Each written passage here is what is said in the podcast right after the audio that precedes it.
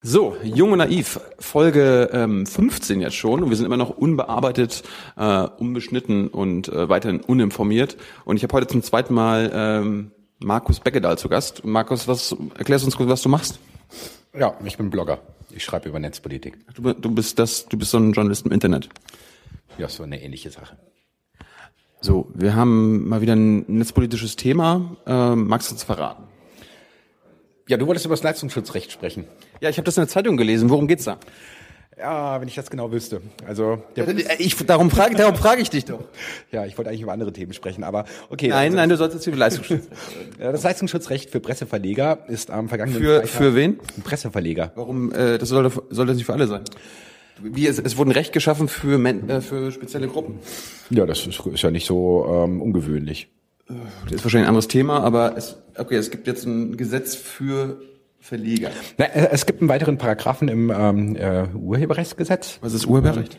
Ja, das äh, Urheberrecht ist ein, eine Gesetzgebung, äh, die halt klärt, wie wir mit immateriellen Gütern, ja, die eine gewisse Schöpfungshöhe erreicht haben, umgehen. Also das ist jetzt total falsch erklärt, aber das, das ist die genaue Argumentation. Das heißt, wenn ich, wenn ich mir was ausdenke, dann kann ich das schützen lassen. Ja, wenn es eine gewisse Schöpfungshöhe erreicht und sich noch kein anderer das genauso ausgedacht hat. Aber mehr dazu steht auf Ur, ähm, Wikipedia. Einfach ja. Urheberrecht eingeben. Ja. Okay, also äh, Leistungsschutzrecht eine Erweiterung vom Urheberrecht. Ja, genau. Also die Verleger wollten. Wer sind die Verleger? Ja, Verleger sind so ähm, Unternehmen wie Axel Springer oder Buddha. Die hatten die super Idee, dass sie Inhalte anbieten über ihre Zeitungen, die auch Webseiten haben und dass es doch andere Konzerne geben würde, die noch mehr Geld verdienen im Internet als Springer und Co., nämlich Google. Und Google hat äh, eine Suchmaschine und zeigt. Google ist auch ein Verlag jetzt? Google sagt, sie sind kein Verlag, ähm, sie betreiben nur Infrastrukturen, die Verlage oder andere artige äh, Konstruktionen nutzen können. Wie zum Beispiel du auf YouTube. Ja. Könnte sagen, Google ist sozusagen eine neue Art von Verlag, aber Google würde sofort alles von sich weisen und sagen, sie stellen nur die Infrastruktur und keine Inhalte. Aber ist das in gewisser Weise nicht so, wenn ich irgendwas google, ein aktuelles Thema und äh, da kommen ja quasi, da kommt ja nie ein Artikel, den Google geschrieben hat, sondern kommt ja wahrscheinlich immer äh, irgendwas Aktuelles von irgendeiner äh, Zeitungsseite. Genau, die Argumentation der Verleger ist, dass halt, wenn Google sogenannte Snippets anzeigt, nämlich wenn du Snippets ein, sind was? Ja, die ersten X ähm, Zeichen eines Artikels. Vorschau oder was? Genau. Also du gibst einen Suchbegriff ein, ähm, deinen Namen bei Google und bekommst dann irgendwie verschiedenste Webseiten am speziellen Ranking angezeigt und da siehst du dann immer irgendwie die ersten 200 Zeichen oder so weiter und kannst halt daran entscheiden, wo du jetzt irgendwie auf welche Seite du gehen möchtest. Ja. Das ähm, das führte halt dazu, dass halt Google, ähm, nee, dass die Verleger dachten, sie könnten jetzt von Google Geld bekommen, weil ja Google A diese Inhalte in irgendwelchen Datenbanken abspeichert, dazu, dadurch, damit verwertet, aber auch gleichzeitig, dass das ja eine ähm, eine Dienstleistung wäre, worüber man Geld verdienen wie, wie, wie. könnte. Die wollen von Google Geld haben, damit, äh, wenn, wenn ich auf äh, das Ergebnis von Google klicke und auf die Seite von dem Verlag gehe, die wollen dafür Geld haben von Google? So habe ich das verstanden. Also so haben die das auch immer kommuniziert. Also diese, diese wirtschaftliche Logik habe ich noch gar nicht gehört oder noch nie verstanden. Was ist denn das? Ja, also ich habe das auch nicht so ganz verstanden, ne? Aber mh, mm, und das ist jetzt Gesetz geworden. Ja, also das ist so ein bisschen unklar, ne? Unklar. Also es gibt jetzt äh, eine Gesetzgebung seit vergangenen Freitag, die wahrscheinlich auch so in Kraft treten wird. Aber was das genau bedeutet, wissen wir jetzt nicht so genau, weil da gibt es die unterschiedlichen Interpretationen. Die eine Interpretation sagt, das, was jetzt beschlossen wurde, ist äh, ja führt dazu, dass ähm, Google bezahlen muss. Und alle anderen, die so ähnlich agieren wie Google, das ist ja immer das Problem. Selbst wenn ein Gesetz geschaffen wurde, das nur Google treffen sollte, trifft ja. es eigentlich alle, die ähnlich so arbeiten und darüber hinaus. Also das ja. war ja im Laufe der ganzen Diskussion immer noch unklar. Trifft es mich als Blogger? Die Wahrscheinlichkeit, dass es mich als Blogger trifft, ist wahrscheinlich eher gering, aber es gibt da draußen immer noch Anwälte, die interpretieren das so, dass es so kommen könnte, weil das liegt dann vielleicht je nachdem, zu welchem Gericht man geht, was die ersten. Aber, aber es gibt jetzt ein Gesetz, wo keiner weiß, wie das Auswirkungen hat. Also das ist erstmal, sagen wir mal, es ist nicht so ungewöhnlich, dass ähm, Gesetze ausdefiniert werden von Gerichten. Das Problem hier ist, dass es halt sowas von wirr ist, dass halt es unterschiedliche Interpretationen gibt, wie Gerichte das später mal auslegen könnten. Mhm. Und das ist, führt eher zu dem Problem der sogenannten Rechtsunsicherheit, dass man im Moment jetzt gar nicht weiß, wie wird dann irgendwann mal ein hohes Gericht äh, in, äh, klären, wer jetzt wem Geld bezahlen muss und wie das dieses Gericht, äh, dieses Gesetz zu interpretieren ist. Und das führt eher dazu, dass wir uns hier in Deutschland eigentlich so eine Rechtsunsicherheit in einem sehr dynamischen ähm, Innovationsbereich ähm, leisten, worüber alle anderen Länder lachen. Das heißt, es ist jetzt ein Recht geschaffen worden, dass eigentlich äh, alle anderen, die damit irgendwie was zu tun haben, äh, die das verunsichert, anstatt genau das Gegenteil zu schaffen. Ja. Habe ich das so verstanden? Ja, also so haben wir das auch verstanden. Also man fragt, also das ist sehr. Das findest du nicht gut natürlich. Ja, also man fragt halt verschiedenste Juristen um Einschätzungen und man kriegt halt noch mehr unterschiedliche Einschätzungen, als man Juristen befragt ja, hat. Wenn, wenn, du wenn du wenn du fünf Juristen fragst, kriegst du zehn Antworten. Genau, und das haben wir ja. Diese Situation haben wir jetzt. Ja, da freuen sich doch die Juristen. Ja, also viele befürchten, dass es jetzt Abmahnungen geben wird. Ähm, wer, wer, wer, wer mahnt wen ab?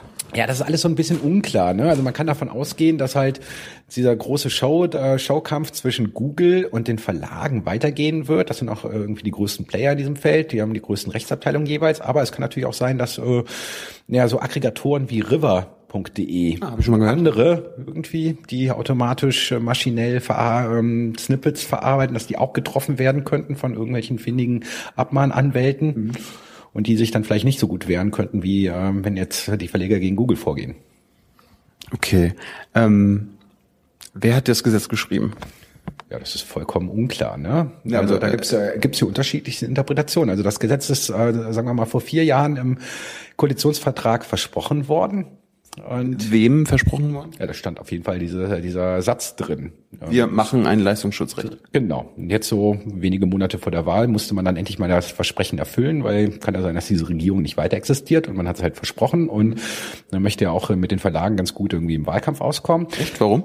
Ja, weil das ja meistens irgendwas bringt, wenn man so positiv in der Zeitung dargestellt wird. Das bringt zumindest mehr, als wenn man jetzt die ganze Zeit negativ in den Zeitungen dargestellt wird. Aber das sind doch äh, zwei unterschiedliche Sachen. Also Journalismus und äh, Verlag ist ja quasi ein Unternehmen, aber das wird doch getrennt, oder?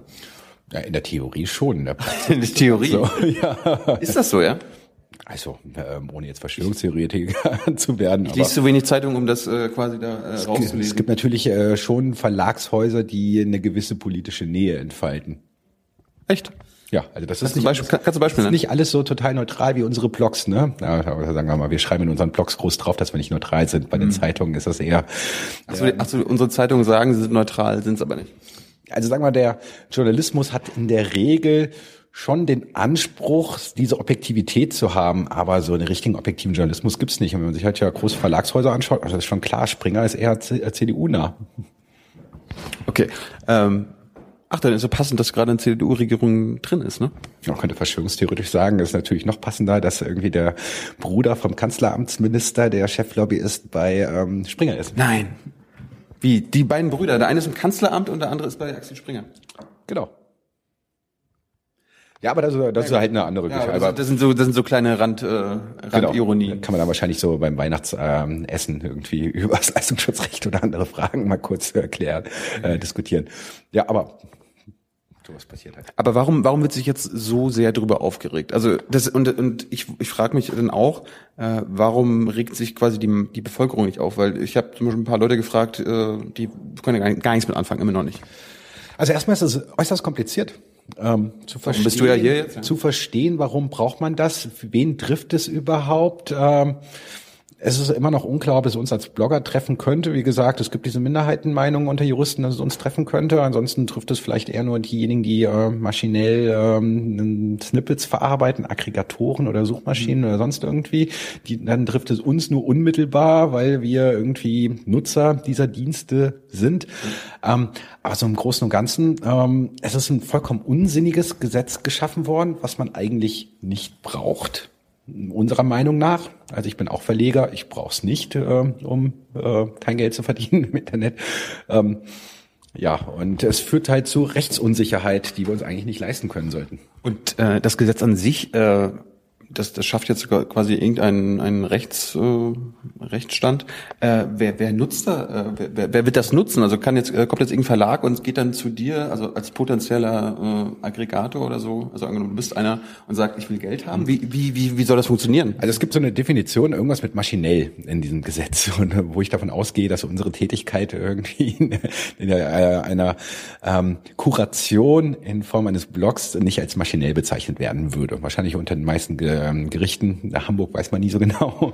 ähm, aber du willst sagen, äh, weil du einen Blog machst, den du selbst machst und äh, genau. äh, den, den, den der Computer nicht automatisch berechnet. Genau. Aber es kann jetzt gut sein. Davon gehen viele aus, dass in den nächsten Jahren viele Gerichte ähm, einfach mal klären müssen und werden, wer jetzt überhaupt betroffen ist, weil irgendwie Anwälte zum Beispiel Abmahnungen verschicken, ähm, weil halt irgendwie ähm, Verlage bestimmte Plattformen vor Gericht zerren und dann mal zu schauen, wie man da dieses Gesetz interpretieren kann. Jetzt zum Abschluss, äh, wie, wie glaubst du, wie, wie es weitergehen wird? Ich meine, ich habe mhm. gelernt, äh, nur weil der Bundestag was beschließt, muss es ja nicht gleichzeitig noch endgültig gesetzt werden. Also es kann ja quasi auch Bundesrat äh, gestoppt werden. Ja, es soll jetzt in den Bundesrat kommen, da wird der Vermittlungsausschuss ähm, könnte angerufen werden. Die SPD-Bundestagsfraktionen, der Kanzlerkandidat Steinbrück kommunizieren gerade sehr vehemente Kritik am Leistungsschutzrecht, aber... Sagt er, sagt er dass es abgeschafft wird? Ähm, ähm, also... Sagt er nicht? Man weiß es ja nicht, aber also die, Rhetorik, äh, die Rhetorik ist sehr, sehr kritisch. Aber äh, die eigenen Bundesländer, die SPD-geführten Bundesländer, agieren jetzt nicht so oppositionell, wie man sich das äh, vorstellen könnte. Also sie hätten eine theoretische Chance, den Vermittlungsausschuss anzurufen und eine neue Regierung, die SPD geführt sein könnte, was im Moment nicht so ganz danach aussieht, hätte die Chance, dieses Leistungsschutzrecht nach der Bundestagswahl einfach wieder wegzumachen. Aber danach sieht es nicht aus. Also wir lassen uns mal überraschen, ne? aber ich bin da eher Pessimist immer. Also SPD am, am Riemen reißen heißt es ja, ne? Ja, macht mal, ne? Ja, mehr, also nicht nur Rhetorik, sondern auch ein bisschen mehr Symbolik. Ja. Gut, das war's für heute. Ja, danke.